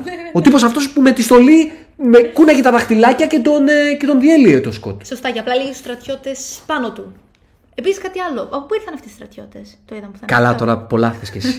το, τώρα. Γιατί δεν νομίζω ότι ποτέ αυτό επίσης αναφέρθηκε. Το τι είναι αυτοί. Δημιουργήθηκαν, εκείνος σου έκανε, τους μετέτρεψε, είναι άνθρωποι του κόσμου αυτού. Ναι, εντάξει. Ε, ναι, συμφωνώ ότι δεν ξέρουμε. Εγώ κολλάω στο γεγονός ότι δεν μπορώ να, να διανοηθώ το πώς αυτός ο άνθρωπος με αυτές τις δυνάμεις, αυτός ο ήρωας, έμεινε άπραχος και απλά τους κοίταγε να κάνουν επανάσταση και. Με ένα ύφος, πω πω ρε γάμο, το κάνουν επανάσταση και τώρα θα κάνω. Και έλεγε στους στρατιώτες πάνω του. Δηλαδή πήγαινε, σηκώνα το δάχτυλα και διέλυσε τον. Ναι. Τι, τι κάθεσαι, τι κάνεις. Είσαι παντοδύναμος. Είσαι ο ήρωας που μας ετάρτησαν ο βίλαν του νέου σάγκα. Τι κάνεις, ξέρω εγώ. Αυτό ισχύει. Μέχρι εκεί φτάνουν οι δυνάμεις σου. Αυτό ισχύει. Ε, λοιπόν, εδώ πέρα να πούμε ότι έχουμε το, το σεκάνσο που ο Μόντοκ προσπαθεί να σκοτώσει την Κάση και εν τέλει. Σκοτώνεται εκείνος και βλέπουμε μια έτσι σκηνή εξηλαίωσής του, επίσης κωμική, όπως όλη του ύπαρξη. Πώς σου φάνηκε αυτή τη σκηνή? Δεν την αισθάνθηκα συναισθηματικά και είπα γιατί, γιατί δεν... Εμένα δεν μου φάνηκε ότι ήταν καν σοβαρή, δηλαδή νιώθω Θε... ότι ήταν και η ίδια κωμική. Ναι. Το αστείο με τους Avengers. Ναι. Δεν νομίζω ότι ήθελα να το αισθανθούμε αυτό. Αυτό λέω, ότι αυτή η σκηνή, αυτό το redemption ας πούμε, για να λειτουργήσει, πρέπει να βγάλει λίγο συναίσθημα, πρέπει να πατήσει λίγο στο δράμα σαν ύφος για να σου λειτουργήσει ένα redemption. Ναι, πώς έκανε τη στροφή, ας πούμε, από τον στρατόπεδο στο άλλο. Επειδή του είπε η... ότι είσαι dick, ας πούμε. Ναι, don't be a dick. Don't be a dick, και αυτό ήταν που τον έκανε να πει Α, δεν είμαι πλέον. Αλλάζω. Ξέρω εγώ. Αυτό ήταν που τον έκανε. Είμαι ο Darren πια, πάλι. Θέλω να πω ότι για να νιώσεις τέτοια πράγματα, πρέπει λίγο να σοβαρεύει το πράγμα. Αλλά και να μην σοβαρέψεις σαν δράμα. Έχουμε δει στο παρελθόν ε, οι family comedies με ήρωες αντίστοιχους που σου βγάζουν λίγο περισσότερο συναίσθημα, γιατί είναι λίγο πιο προσεγμένο το σενάριο πάνω στο χαρακτήρα, ρε παιδί μου. Ο Μόντοκ δεν μας κάνει κάπου καθ' όλη την πορεία του. Δεν μας βγάζει, μαζί, δεν μας βγάζει συμπάθεια, δεν μας βγάζει κάτι. Οπότε δεν μπορείς να πεις να χαρίσω το τέλος με το redemption. Δεν, δεν μπορεί... Δεν ξέρω, δεν, δεν με οδήγησε σεναριακά αυτό το να, μου, να με κάνει να αισθανθώ κάτι. Δεν ξέρω. Νιώθω ότι ίσως επειδή όλη η ταινία δεν είχε τίποτα το δυσάρεστο. Νιώθω ότι απλά ήθελα να πω ότι σεναριακά κάναμε και αυτό. Είχαμε έναν θάνατο με μια έτσι σκηνή εξηλαίωσης. Ξέρεις, να το πετάνε από πάνω σε κερασάκι. Ναι. Εντάξει, έναν ήρωα που τον γνωρίσαμε στα μισά της ταινίας και απλά θυσιάστηκε. Ε, για, για ποιο λόγο. Ναι, εντάξει. Που... Που και πάλι έχεις, έχουμε δει στο παρελθόν τέτοιους ήρωες να, να καταφέρουν να σε κερδίσουν πολύ γρήγορα και έτσι όταν χάνονται στο τέλος να στεναχωρηθείς. Αλλά δεν είναι αυτή η περίπτωση. Καταρχάς, πώς να αισθανθείς έναν ήρωα τώρα που τον βλέπεις και εμφανισιακά και λες what the fuck is that. Καταλαβες. Πω πω. Τέλος πάντων, όλο λάθος κατά τη γνώμη μου και κρίμα. Είναι κρίμα, και είναι κρίμα πραγματικά. Τέλος πάντων, για να συνεχίσουμε την πλοκή. Ναι. Ε, όπως είχαμε μείνει, η Janet δραπετεύει, παίρνει τον πυρήνα, ανοίγει ένα πόρταλ. Όλα αυτά γίνονται πολύ μαγικά επίσης, πολύ ιδανικά θα έλεγα. Και μπαίνουν όλοι μέσα στο πόρταλ της πραγματικής, του, του πραγματικού τους κόσμου, της γης, εκτός από τον Σκοτ, τον οποίο τον προλαβαίνει ο Κανγκ, και εκεί πέρα έχουμε μία μάχη. Μάχη σώμα με σώμα. Που για μένα ήταν πολύ ωραία. Ήταν από τις λίγες χορογραφίες που ήταν τόσο καλές. Ήταν πιο ρεαλιστική βασικά. Όπου βέβαια να πούμε, γιατί αυτό το, το παραλείψαμε, μην φτάσουμε εκεί, ότι εκεί που γίνεται πελώριος ο Σκοτ και τα λοιπά, ο Ant-Man, και μπαίνει τελικά στη, στην εξίσωση ο Κανγκ, ο τρόπος με τον οποίο τον αφοπλίζουν είναι τα μυρμήγκια. Σκάνε τα πελώρια πανέξυπνα μυρμήγκια. Και ο Κανγκ με την τεχνολογία του, με αυτή τη στολή, με αυτές τις δυνάμεις, αυτός ο σεταρισμένα ο πι villain νικέται και αφοπλίζεται από τα μυρμήγκια. Ναι. Να το ξαναπώ. Αυτός ο villain με τον τρόπο που μας σεταρίστηκε αφοπλίζεται από τα μυρμήγκια. Είναι πανέξυπνα μυρμήγκια. Το ξέχασα αυτό να το αναφέρεις. Ναι. Θέλω να πω ότι καλό το family comedy, καλό το ύφος, το ανάλαφρο, όλα ωραία. Αλλά επειδή μιλάμε για super hero movies και super hero movies που δεν, είναι, που δεν, δεν αφορούν καν το character development. Δεν το αφορούν. Γιατί κάποιες άλλες ταινίες στο παρελθόν του είδους, επειδή ακριβώς πατάνε πολύ στο character development, στο, στο χαρακτήρα, μπορείς τα κομμάτια της δυναμικής και της υπερηρωικής, έτσι, της super hero fantasy Ε, ε, δράσεις. δράσεις να τα αφήνεις λίγο πιο πίσω, να, και να πεις εντάξει, σεναριακά δεν πειράζει. Α, ε, ξέρεις, αυτά, να πάρω, αυτές τις γκικοσυζητήσεις που κάνουμε, mm-hmm. αυτός είχε αυτή τη δύναμη και πώς έκανε αυτό, αυτά που, που, που συζητάνε οι fans του είδους. Σε αυτή την ταινία που δεν αφορά έτσι κι αλλιώς και ιδιαίτερα, και γενικά στη Marvel, που δεν αφορά ας πούμε ιδιαίτερα το character development, mm-hmm. και σου δείχνει, έχεις ένα universe που στείνονται πράγματα, ε, στείνονται villains, οι δυνάμεις παίζουν ρόλο. Όταν σου στείνει έναν ήρωα, ο οποίος τον στείνει με, με ένα τρόμο, με μια δυναμική, με μια... Και, και τον βλέπεις και λες θέλω να τους θερήσει. Εγώ βλέπα τον Γκάνγκ και έλεγα διάλυσε τους όλους. Διάλυσε τους, σκότω τους όλους. Μπορεί να τελειώσει την έκανα, να πεθάνουν όλοι. Να τους διαλύσει όλους. Να σου πω κάτι, να, αυτό ήταν πολύ απολαυστικό. Γιατί υποθέτω ότι το τρέιλερ, όπως το, το έχω πει δέκα φορές, αλλά θα το λέω, μας υποσχέθηκε ένα δράμα. Μια τραγωδία. Παιδί μου, βάζαν όλοι, βάζαν όλοι στοιχήματα ότι άμα θα πεθάνει. Κάνα του είχαν κάνει την κηδεία στα σχόλια το τρέιλερ. Πάει ο Σκοτ και πάει ο Σκοτ. Και το βλέπα εγώ και έλεγα ρε λες να το κάνει αυτό η Marvel στην αρχή του Phase πέντε. Λέω make sense. Θα βγάλει δράμα, ξέρω εγώ, από την πρώτη ταινία. Και έλεγα κρίμα που θα πεθάνει ο, ο Ant-Man. Δηλαδή είχα πεπιστεί. Το είχα δέσει. Όλοι το είχαν δέσει. Και λέω κρίμα που θα πεθάνει, αλλά θα είναι σωστή κίνηση για να γίνει αυτό το σοκ στο εμ σι γιου. Σε αυτή την τελική μάχη το πήγαν λίγο εκεί. Δηλαδή λέω, λες όντως. Θα, τώρα... θα φτάσουμε εκεί, κάτσε. Αλλά θέλω να πω, να το δέσω τώρα λίγο με, με, το, με τον Γκάνγκ. Ότι μου τον έχεις χτίσει και λέω, διέλυσέ τους. Σκίσ' τους όλους. Και τον βλέπω σε εκείνη τη σκηνή να τον παίρνουν τα μυρμήγκια. Και λέω, ε, εκεί παραδίδε όπλα, ρε, εσύ. Εκεί παραδίδε όπλα. Οκ, okay, εντάξει, βλέπουμε μια ταινία Nickelodeon. Για μένα έγινε πολύ καλύτερη. Βλέπουμε μια ταινία Nickelodeon. Αυτό. Δηλαδή, εμία, ένα φινάλε που θα έβλεπε σε μια τέτοια ταινία, που σου χτίζει ένα βίλαν δυνατό και στο τέλος αφοπλίζεται από έναν τέτοιο αστείο ναι, τρόπο, ναι. Είναι μια family comedy του σωρού. Αυτό είναι το σενάριο. Δεν μπορώ να το εντάξω αυτό σε ένα universe σοβαρό, υπερηρωικό, αυτή τη σκηνή. Τον παίρνουν τα μυρμήγκια και του διαλύουν, και εκεί είναι που ενώνεται με αυτό που έχουμε φτάσει τώρα, διαλύουν τη στολή του, αυτή την υπερσύγχρονη. Αυτή την υπερσύγχρονη στολή τη διαλύουν τα μυρμήγκια. Και φτάνουμε σε αυτή τη σκηνή λοιπόν, που αφού η στολή δεν έχει πλέον, αρχίζει το, το κλωτσομπουνίδι. Που έχει δύναμη ο Κανγκ, πέραν της στολής, είναι δυνατός, περισσότερο από τον Άντμαν. Θα ήταν. Θα, θα την έσωζε την ταινία σε αρκετά κομμάτια, αν εδώ πέρα τον σκότωνε, ας πούμε, τον Σκότ. Ή έστω απλά τον παγίδευε στο Quantum Realm. Και αυτό θα ήταν ωραίο. Εκείνος να, να ξέφευγε, ας πούμε, και ο Σκότ να έμενε παγιδευμένος εκεί ολομόναχος. Όταν φτάσαμε σε αυτή τη σκηνή, που εντωμεταξύ από, από τα μπουνίδια έχει βγάλει αίμα mm-hmm. ο, ο Σκότ. Και εκεί, σου πόσες φορές έχουμε δει αίμα. Πολύ λίγες, πάρα πολύ. Δηλαδή εδώ, μέσα σε όλη αυτή την ταινία, ε, ε, έδειξαν αίμα. Και λέω ρε φίλε, εντάξει τουλάχιστον, αυτό σκέφτηκα και τη λέω, κοίτα να δεις που. Πάει εδώ λίγο να το σοβαρέψει. Παρότι έχουν γίνει ό,τι έχει γίνει, πάμε εδώ και λέω. Και εκεί είμαι πεπισμένος, έχω κρατηθεί από, τη, από την καρέκλα και λέω τώρα θα πεθαίνω Σκότ. Πάει τώρα, λέω τελείωσε. Και, και, και εγώ είχα τεράστια αγωνία. Και δεν σκεφτόμουν εκείνη τη στιγμή. Σκεφτόμουν εκείνη τη στιγμή, λέω. Να, προσπαθώ να, να το τοποθετήσω στο μυαλό μου. Είμαι πεπισμένος ότι θα πεθάνει. Πεπισμένος εκείνη τη στιγμή. Το προσπαθώ να το τοποθετήσω στο μυαλό μου και λέω. Μου τι είδαμε πιο πριν τώρα, απλά θα μας τον σκοτώσουν και, και έλεγα από μέσα μου, ε, πρέπει να πεθάνει η αλήθεια είναι για να, για να, για να μας δώσει και κάτι η ταινία, αλλά, αλλά κρίμα, αλλά έτσι και δεν, πώς το σέταρε, δεν το σέταρε και με αυτή την ιστορία, πεπισμένος εγώ. Και μείναμε με την αγωνία. Και μετά τον γυρίζει ο, ο Σκοτ και κάνει το τρικάκι εκεί πέρα με τα, με τα γκατζετάκια με το του, του πιν και αφού δραπετεύουν όλοι από, το, από την πύλη. Στο τέλος ε, καταφέρνει να καταστήλει την επανάσταση. Ναι. Πριν δραπετεύσει ο ίδιος ο Σκοτ, να αναφερθούμε λίγο στις ατάκες που είπε εδώ πέρα ο Κανγκ, γιατί νομίζω εδώ προσδιορίζει το αν είναι όντως ο βίλεν ή όχι. Έχεις δίκιο, ναι. Είναι σημαντικό. Είναι ίσως το πιο σημαντικό ναι, σεναριακά ναι. κομμάτι από όλη την ταινία. Εγώ αυτό με συνεπήρε. Το γεγονός ναι. ότι. Το, το κατάλαβα ναι, ναι. Το γεγονός ότι γύρισε και είπε ότι. Αν δεν δραπετεύσω από εδώ, υπάρχουν άλλοι variants μου που κάνουν πολύ χειρότερα πράγματα. Άρα εδώ πέρα νομίζω άφησε πολύ διφορούμενο το αν είναι εν τέλει εκατό τοις εκατό ο βίλεν ή όχι, ακόμη και αυτής της ταινίας. Δηλαδή είναι σαν να λέει κάπως μπορώ να σώσω την κατάσταση αν δραπετεύσω. Και εκεί είμαστε σε ένα σημείο, πολύ καλά το λες, που απλά αφού δεν έχουμε καταλάβει τα κίνητρα του Κανγκ. Mm, δηλαδή πριν, καθόλου, καθόλου. πριν με την Τζάνετ υποτίθεται ότι αυτό η ιστορία είναι ότι...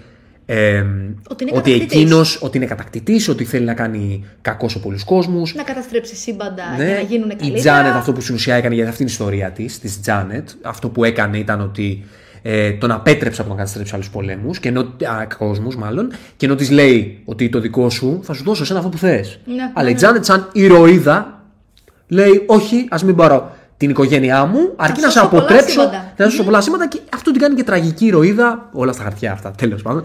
Επειδή η ίδια, ξέρω εγώ, διώχθηκε από το Quantum Realm, ε, όλοι την, ε, την έβαλαν στο μάτι ως ότι ήταν αυτή η οποία βοήθησε τον Γκάνγκ να κατακτήσει το Quantum Realm, mm-hmm. αλλά αυτή στην ουσία τον απέτρεψε πέτρεψε. από το να κάνει κακό σε πάρα πολλούς κόσμους. Δηλαδή, στην ουσία ήταν savior, αλλά στα μάτια των υπολείπων φάνηκε σαν η βοηθός του ναι, δικτάτορα. Ναι, γιατί εν τέλει παρέμεινε εκεί και καταπίεζε κόσμο. Άρα ναι, ξέρεις. Ακριβώς.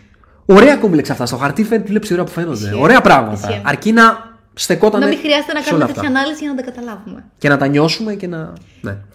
Ε... Οπότε, εκεί λοιπόν φτάνουμε στο σημείο του Κανγκ που αφού δεν μας δόθηκε η εξήγηση, λέμε τώρα να καταλάβουμε ποια είναι τα κινητρά του. Και όπως λες και εσύ. Αυτός εδώ το γυρίζει και λέει ότι, να σου πω και κάτι, οι άλλοι είναι χειρότεροι από μένα. Δηλαδή, τι χειρότερο από το να καταστρέψω όλους τους κόσμους, δηλαδή. Το άφησε πάρα πολύ μετέωρο. Δηλαδή, από τη μία λέει, θέλω να εκδικηθώ αυτούς που με εξόρισαν εδώ, αλλά από την άλλη λέει, ξέρεις, αν δεν τους σταματήσω, θα, θα καταστρέψουν αυτοί περισσότερους κόσμους. Άρα θέλω να σώσω κιόλας ταυτόχρονα. Γιατί δεν το λες όμως. Τα άφησε πάρα πολύ διφορούμενα αυτά τα πράγματα. Ναι, εκεί είναι που δεν καταλαβαίνεις ακριβώς με τι έχει να κάνει ο ήρωας. Γιατί αν όντως αυτός ήθελε να βοηθήσει. Σε σχέση και με το τι είδαμε μετά, έτσι. Mm-hmm. Την post-credit scene. Αν θέλει αυτός όντως να βοηθήσει, γιατί δεν το έλεγε εξ αρχής.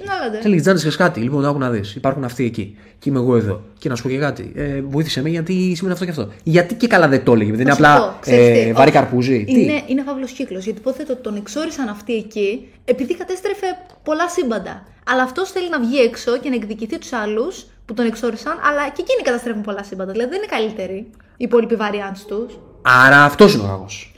Δεν το, δεν το εξηγεί. Αλλά αυτός δεν θα είναι καν ο βίλαν του Σάγκα. Οκ. Okay. Ε, καταλήγουμε στο γεγονός ότι δεν έχουμε καταλάβει. Δεν, δεν έχουμε. Έχουμε πάρει κάποια μισόλογα και το βίλαν επί της ουσίας της ταινίας, γιατί πρέπει λίγο, εκτός από το universe, να βλέπουμε και τι παίρνουμε σε μια ταινία που πάμε και βλέπουμε δύο ώρες. Σε αυτή την ταινία ο βίλαν της δεν ξέρουμε καθόλου εν τέλει με τι έχει να κάνει. Τίποτα. Δεν έχουμε ιδέα. Το σίγουρο είναι ότι ο βίλεν που είδαμε δεν είναι ο βίλεν εν τέλει του Σάγκα. Ο συγκεκριμένος. Δεν, δεν είναι, είναι, δεν είναι. Αλλά. Εκτός αν είναι. Εκτός αν είναι. Α. Λες, ε. Ναι, λέω. Εκτός αν είναι. Σε κάθε περίπτωση. Να γίνει εκδικητικά, ας πούμε, και να. Ναι. ναι. Βέβαια. Με... Καλύτερα να μην είναι. Γιατί όταν έχεις ένα βίλαν του Σάγκα, το οποίο του πήραν τα μυρμήγκια. Δεν το κάθομαι και σκέφτομαι εγώ. Εντάξει, φίλε, θα ξαναβάλουμε τα μυρμήγκια. Πού το πρόβλημα. Γιατί να γίνει το Secret Wars και. το Kang Dynasty και όλα αυτά. Έχεις βάλτε τα μυρμήγκια να το κερδίσουν. Μπορεί και να είναι, δεν το είχα σκεφτεί. Μπορεί αυτό. Και να εγώ το είχα δέσει κόμπο. Παίρνοντας κάποιες άλλες δυνάμεις. Γιατί έτσι όπως ήταν, άστο. Δε... Μια καλύτερη στολή. Μάλλον. Μάλλον. Μάλλον. Ή θα πάρει κάτι από τους άλλους Kang ή δεν ξέρω. Τέλος πάντων. Το αποτέλεσμα είναι ότι σε αυτή την ταινία, για να μιλάμε για αυτή την ταινία, δεν καταλάβαμε ποτέ με τι, τι έχει να κάνει ο Kang. Mm-hmm. Θα το μάθουμε κάποτε. Αυτή είναι η ιστορία της ταινίας. Όπου με, την, ε, με έναν έξυπνο τρόπο, κλασικό, ηρωικό, καταφέρνει ο, ο να, να τον παγιδεύσει ο Σκοτ. Mm-hmm. Οπότε... Και να τραπετεύσει. Κοίτα, μου άρεσε το ότι εν τέλει όντως άφησε λίγο στο φινάλι ο Σκοτ και έβαλε ένα μικρό προβληματισμό και λέει τον νικήσαμε έτσι. Ναι, Βε, θα, βέβαια, θα πάμε άλλη, και εκεί. Αυτό είναι και λίγο Disney τώρα που το σκέφτομαι. Ξέρεις τύπου πάρτε ένα και πάρτε τον νικήσαμε έτσι. Και η δεύτερη ταινία ξεκινάει με το γεγονός ότι δεν τον νίκησαν. Άρα, ναι, δεν το είχα σκεφτεί αυτό. Έχεις δίκιο. Είναι πολύ πιθανό να είναι αυτός. Ναι. Πάντως το αποτέλεσμα είναι ότι κερδίζεται και η επανάσταση. Ναι. Και ο Σκοτ έκανε καλό στον κόσμο μετά το Endgame. Δηλαδή βρήκε το σκοπό του. Κανείς όμως δεν το έμαθε. Κανείς όμως δεν το έμαθε. Το μάθε η οικογένειά του όμως. Mm-hmm. Και στην ουσία αυτό που τον κατηγορούσε η κόρη του ότι και εσύ τι προσφέρεις, γράψε απλά ένα βιβλίο. Αυτός τελικά κάτι πρόσφερε. Mm-hmm. Έσωσε, βοήθησε στο να σωθεί ένα χωριό. Πρακτικά. Είναι αρκετά περίεργο όμως στα μάτια μου το γεγονός ότι όλη αυτή η ιστορία που είδαμε εν τέλει στο, στο εμ σι γιου σχεδόν πουθενά δεν θα αποτυπωθεί. Δηλαδή, αν κάποιος δεν έβλεπε αυτή την ταινία, δεν του άρεσε, δεν, δεν, δεν γούσταρε, δεν πρόλαβε να τη δει και έβλεπε απλά τις δύο σκηνές post-credit, μετά δεν μπορούσε να δει την επόμενη ταινία. Ενώ μέχρι τώρα είχαμε ένα τόσο ολοκληρωμένο universe που δεν γινόταν να μην δεις κάποια ταινία. Θα, θα σου έλειπαν γεγονότα. Αυτό που συνεισφέρει η ταινία. Για να πάμε και στην post-credit scene. Αφού πω ότι ε, όταν είδα ότι όλοι σώθηκαν, κάθομαι και λέω όχι ρε, κάτι θα γίνει μετά. Δεν παίζει να έλειξε τόσο ιδανικά. Κάτι θα γίνει μετά. Μ' αρέσει πάντως, ήσουν αισιόδοξος μέχρι το τέλος. Το, το πάλεψες. Δεν ξέρω αν θεωρείται αισιόδοξο ή απεσιόδοξος, αλλά τον είχα ξεγραμμένο τόσο πολύ τον Σκοτ που, που περίμενα μέχρι τελευταία στιγμή ότι αυτή η ταινία κάτι. Θα κάνει δραστικό στο universe. Όπου τελειώνει λοιπόν, όπως λες και εσύ ο Σκοτ αναρωτιέται το κάναμε, δεν το κάναμε. Και ακόμα και εκεί πέρα που είναι στο τραπέζι το οικογενειακό, λέω τώρα θα έρθει ο Kang. Τώρα θα, θα σκάσει σαν σερβιτόρος, δεν ξέρω τι θα κάνει. Θα του βάζει... Και εγώ το σκέφτηκα. Ναι, αυτό. ναι, ναι. Και εγώ το σκέφτηκα. Σαν... Θα έβλεπε το πρόσωπο του σερβιτόρου και θα μου κάνει. Ναι, και θα βγάλει ένα στιλέτο και θα το φάει σαν τον Κορλεόνε, ξέρω εγώ. Κάτι πώς τα λύνουν οι μαφίες μεταξύ τους. Και λέω κάτι θα γίνει, δεν, δεν μπορεί. Και οι τίτλοι πέφτουν και λέω τελικά τι έγινε τώρα, τι, τι είδαμε.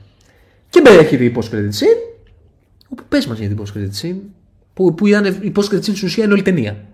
Είναι το, το, η συνεισφορά όλης της ταινίας στο, στο universe. Κοίτα να δεις, ε, μου άρεσε το γεγονός ότι αρχίσαμε και, και είδαμε μακροπρόθεσμα το πόσο βάθος έχει ο Kang. Το πώς οι Kang υπάρχουν, το γεγονός ότι ο συγκεκριμένος Kang για τα μάτια όλων των υπολείπων ήταν απλά ένας, ένας άχρηστος, ένας εξόριστος που απλά κατάφεραν και τον σκότωσαν. Ε, δεν ξέρω. Είπαν καταρχάς όλη εκεί η φατρία των Kang, το πολύ διαφορετικό μεταξύ που γεμίζανε στάδιο. Ναι. Ενδιαφέρον αυτό, ωραίο. Ωραίο ήταν. Δηλαδή από πλευράς έτσι fantasy universe building ήταν ωραίο. Και την ρε παιδί μου. Ναι, ναι, ναι, ναι, ναι ακριβώς. Ε, το ότι έχουν ένα συνδικάτο οι Kang και mm-hmm. τα ορίζουν μεταξύ τους. Το σημαντική, η σημαντική ατάκα της σκηνής ήταν ότι είπε αυτός ο, ο αρχηγός, ναι, ο μέγας μύστης Kang, ότι, ότι και καλά οι άλλοι, οι Avengers ή οι όποιοι, ε, πλησιάζαν το χωροχρόνο. Mm-hmm. Αλλά θα μας το πάρουν και είναι δικό μας. Οπότε εκεί αρχίζει και μπαίνει το κομμάτι του με τι θα έχει να κάνει το σάγκα. Ναι. Ότι αυτοί ελέγχουν ας πούμε τα. Το multiverse, ακριβώς. Το χωροχρόνο και φοβούνται μην χάσουν τη δύναμή τους. Τώρα το πώς συνδέεται το σπάσιμο που έγινε στο Loki με το τι συμβαίνει με τους Kang, αυτό δεν έδεσε. Όχι, απλά ξέρεις τι, νομίζω ότι πήγε να, να αρχίσει να το δένει στην δεύτερη post-credit scene. Στην δεύτερη post-credit scene όπου α, ε, εκεί αρχίζει το πράγμα και αποκτά ακόμα μεγαλύτερο ενδιαφέρον, mm-hmm. όπου βλέπουμε τον Loki να συναντά έναν Kang ο οποίος είναι κάτι σαν επιστήμονας το χίλια οκτακόσια, ξέρω εγώ. Ακριβώς. Και προσπαθεί να ερευνήσει το χωροχρόνο. Και γυρίζει ο Λόκη και λέει, λέει ρε παιδί μου, that's him, αυτός είναι δηλαδή. Μπορεί να ήταν original αυτός. Ναι, ναι. Original Kang. Ισχύει, ισχύει. Που, που ήταν ο δημιουργός των όλων. Ακριβώς. Ήταν άλλη μία σύνδεση, να πούμε, τηλεοπτικού project και κινηματογραφικού project στο εμ σι γιου. Το Loki δύο θα είναι, από ό,τι καταλαβαίνουμε, ό,τι πιο σημαντικό, ναι, για την πορεία του σάγκα. Ακριβώς. Ε, γενικά μου αρέσει πολύ ο ρόλος που μου δώσει το Loki στο σάγκα. Άλλα με ενοχλούν, αλλά το, το ότι ο Loki είναι ο άνθρωπος ο οποίος έρχεται κοντά στον Gang και, και, εμένα μου αρέσει πάρα και είναι αυτός ο οποίος είναι σαν αφηγητής του νέου σάγκα, μου αρέσει πάρα, πάρα πολύ αυτό που του έχουν κάνει. Μ' αρέσει η ιδέα του Kang. Μ' αρέσει πολύ. Σαν ιδέα πάλι κι αυτό. Μ' αρέσει. Το εμ σι γιου δεν έχει πρόβλημα με τις ιδέες του. Έχει πρόβλημα με το πώς τις υλοποιεί. Τις υλοποιεί. Να. Η ιδέα. Γενικά μου αρέσει η επιλογή του Kang σαν βίλαν του σάγκα. Μ' αρέσει πολύ. Πολύ, πολύ. Δεν είναι ιδιαίτερα δημοφιλής, δηλαδή δεν ξέρουν και πέτρες. Δεν είναι Thanos. Ε, Εγώ το προτιμώ αυτόν. Πήραν έναν ηθοποιό φρέσκο, ο οποίος είναι ηθοποιάρα. Ε, νέος, φρέσκος, έχει να δώσει πράγματα. Θα... Δεν είναι χρωματισμένος από άλλους ρόλους mm-hmm. στην καριέρα mm-hmm. του. Είναι κάτι που μπορεί να ταυτιστεί με αυτό το ρόλο. Ούτε παρομοιάζει τον Thanos. Καμία Πίσης σχέση. Πολύ ωραίο Καμία αυτό. σχέση. Όλο αυτό, αν είδε, μ' αρέσει. Το συνδικάτο με τους Kang μ' αρέσει. Το δέσμο με το Loki μ' αρέσει. Εγώ θα σου πω μόνο γιατί προβληματίζομαι. Ναι. Μήπως επειδή πλέον είμαστε στη, στην καρδιά του Multiverse, το κάνουν υπερβολικά μπερδεμένο. Υπερβολικά άπειρο, ρε παιδί μου. Ζωντανεύουν τους πάντες, όλα είναι δυνατά παντού, όλοι έχουν δυνάμεις παντού. Δηλαδή δεν θέλω να γίνει αυτό. Ε, Γιατί ναι. ξέρεις, αρχίζει και το κάνει αυτό, το βλέπουμε δηλαδή. Σε αυτή τη φάση το τελευταίο που με προβληματίζει είναι αυτό, να σου πω την αλήθεια. Μακάρι να ήταν αυτό το πρόβλημα του εμ σι γιου. Τέλος πάντων, Τάξε, θα δούμε πώς θα κυλήσει. Πάντως, εμένα αυτό σε αυτή τη φάση δεν με προβληματίζει. Δεν σε προβληματίζει. Θα δω πώς θα κυλήσει. Είναι άλλα τα θέματα του εμ σι γιου που με προβληματίζουν. Το συγκεκριμένο κομμάτι. Είναι κάτι το οποίο έχει να κάνει λίγο με, το, με, τη, με τη δυναμική του universe, σαν universe, σαν στήσιμο universe. Να. Το πρόβλημα αυτή τη στιγμή για μένα δεν είναι το στήσιμο του universe, είναι άλλα ζητήματα. Τα οποία τα έχουμε πει, δεν όπως, τα πούμε τώρα. Όπως και να έχει. Οπότε, καταλήγουμε με την ταινία. Εμ... Σίγουρα δεν πήραμε, εμείς οι δύο τουλάχιστον, αυτό που μας υποσχέθηκε. Περιμέναμε να δούμε ναι. κάτι εντελώς διαφορετικό ναι. και νιώθω ότι σε εισαγωγικά μας εξαπάτησε και για τον Βίλεν, το οποίο απ' τη μία δεν με χαλάει. Δηλαδή θα ήταν ωραίο να σου κλείσει το μάτι και να σου πει αυτός νομίζω ότι ήταν, δεν είναι αυτός ή μήπως είναι. Αλλά το έκανε με πολύ γελίο τρόπο. Ναι, θεωρώ ότι δεν υπήρχε γράψιμο. Αυτό είναι το, το σημαντικότερο πρόβλημα της ταινίας. Δεν υπήρχε γράψιμο. Ε, δεν, ο Σκοτ δεν πήρε κάποια ιστορία.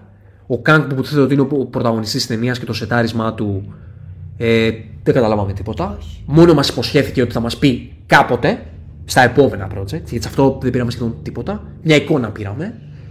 Ε, πήραμε μια εικόνα του Quantum Realm με επιφανειακή. Και λίγο παιδική. Χάρη. Είχαμε πολλούς ήρωες οι οποίοι ήταν κομπάρσοι. Ε, δεν αισθάνθηκα τίποτα εγώ προσωπικά. Απλά πέρασαν δύο ώρες. Ε, και Και η ταινία, επί της ουσίας, η συνεισφορά της στο universe είναι απλά μια υπόσχεση για το μέλλον. Σαν ταινία. Αυτό εννοούσα πριν. Δεν είχε να προσφέρει τίποτα. Αυτό ακριβώς. Αυτό θα πω εγώ. Στο universe μιλάμε. Ναι, δεν ναι, λέω. Ναι, ναι, γιατί για διασκέδαση μπορεί να πρόσφερε σε κάποιους. Οκ, okay, αυτό δεν το κρίνουμε. Λέω ότι στο universe το μόνο που πρόσφερε είναι μια υπόσχεση για μετά. Σαν ταινία πρώτη του Phase, η οποία θα μας έδινε πράγματα για τον main villain του σάγκα, ήταν απλά. Μια post-credit scene. Ήτανε μια post-credit scene. Ακριβώς. Και δεν είναι καν το origin του. Λάθος είπα πριν. Ξεχάστε το. Είναι ένα κομμάτι της ιστορίας του. Το origin του ήταν πώς τον εξορίσανε, τι ήταν ναι. πριν. Αυτό δεν είναι το origin αυτού του ήρωα, αν είναι αυτός. Ναι, στην ουσία δεν ήταν origin, ήταν απλά origin της συγκεκριμένης ταινίας. Δηλαδή του πώς έφτασε εκεί που ήταν τώρα. Ναι. Το origin του ήρωα δεν το πήραμε. Πήραμε απλά ένα κομμάτι της ιστορίας του. Ποια είναι η συνδεσή του με το Quantum Realm. Αυτό. Και αυτό σε δύο προτάσεις. Ναι. Αυτά. Όπως και να έχει, θα δούμε τι έπεται στο μέλλον. Θα δούμε τι έπεται στο μέλλον. Δεν μπορώ να μην δεν πω ότι έχω χάσει το μεγάλο μου ενθουσιασμό για το εμ σι γιου γενικότερα. Δεν μπορώ να μην δεν το πω με ειλικρίνεια.